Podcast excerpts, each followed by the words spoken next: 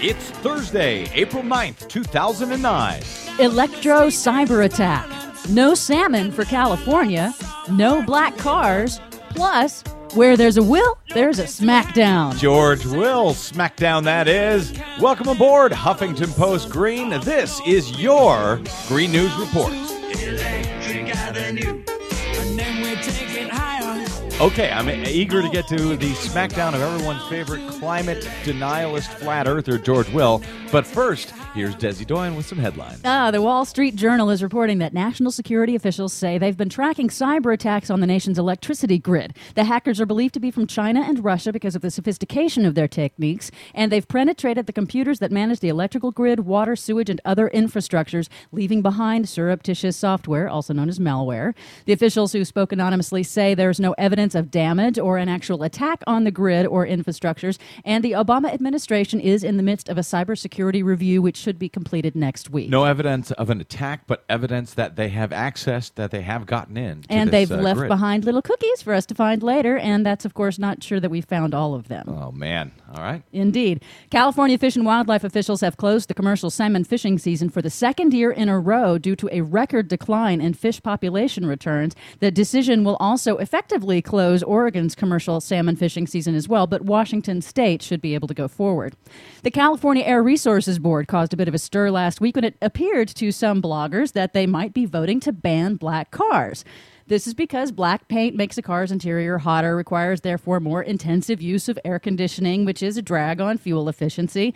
But it really was just a big misunderstanding. The California Air Resources Board was basically trying to look for a more reflective paint that would absorb 20% less sunshine, but they found that hasn't been invented yet. And and who were these bloggers who thought that uh, California was going to ban black cars? Well, of course, most of them were auto bloggers, and uh, the ones that are not necessarily on board with the idea of climate change We're against the idea of government so these interference. weren't progressives. These were uh, perhaps some of the uh, denialists that we like talking about and, and, and trying to come up with new things to be mad about the about? go- to complain about the government involvement in, but again, it was all just a big misunderstanding. So black cars are fine. Black cars are fine; they weren't going anywhere. They never were going Yeah, anywhere. speaking of black cars, I saw recently that Volkswagen is coming out with a six hundred dollar car we'll have to see. year? It's a concept car, so we'll see if they're actually able to make it commercially. that gets some two hundred and eighty five miles to the gallon. We'll see if it actually comes out. This does You're bring dubious? us. I'm not quite dubious. I would say it depends on if it's commercially scalable and if they're actually able to get it out there. Well, Volkswagen did it before in the '60s, and watch them do it again while the American automakers sit around and do nothing. Speaking of cars, yesterday at the New York Auto Show, nearly bankrupt Chrysler unveiled only one new car model, and of course, it was an SUV. Not a $600, uh, $285 mile per gallon car. No, it's the shocked. newly redesigned Jeep Grand Cherokee, and they're proud because it gets 11% better gas mileage before, now at a whopping 20 miles per Oh gallon. man, this is their new car. This is their only new car at the New York Auto Show. Now, Tone contrast deaf much? contrast that with the announcement from Raser Technologies, which is a startup company in Utah, that they're going to debut an SUV that gets 100 miles per gallon. It's a full-size demonstration SUV, would be designated as an extended range electric vehicle with a range of 40 miles per charge in all electric mode. As with my uh, commentary last week on Tesla, I say that the White House needs to get in there and make Detroit build those cars by those other uh, companies. Yes. Now, remember, several weeks ago, when Washington Post columnist George Will wrote that factually incorrect column, desperately and deliberately misusing statistics on Arctic ice. Said there was more ice now than ever. Something right along those lines. and he completely misused statistics from an arctic research organization that m- complained He was making it up. he, he was totally making it up. Now, Will is getting smacked around in the pages of his own newspaper. New research shows that we're starting this spring with the lowest Arctic sea ice on record.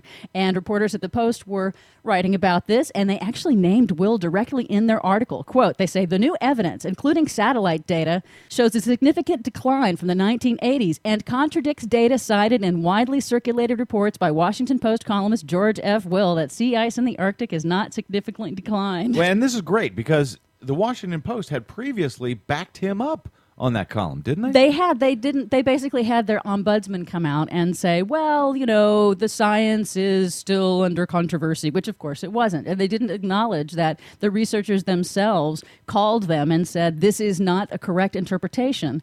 But then later, The about- researchers who he was citing Right. called and complained, and Washington Post didn't care. right, And, now the news a- side says we do care. Will was wrong. a month later, the Washington Post did create a sort of, not really an apology. They didn't apologize, but they did actually try to say, well, you know, they're okay, so we might have go- goofed on that a little bit. But now they're actually coming out in the paper and saying so. Good for them, finally. And what are they going to do about George Will? Is he going to apologize? I doubt it. I doubt it too. How about fire him? There's an idea. Let's fire all the liars. I'm just saying.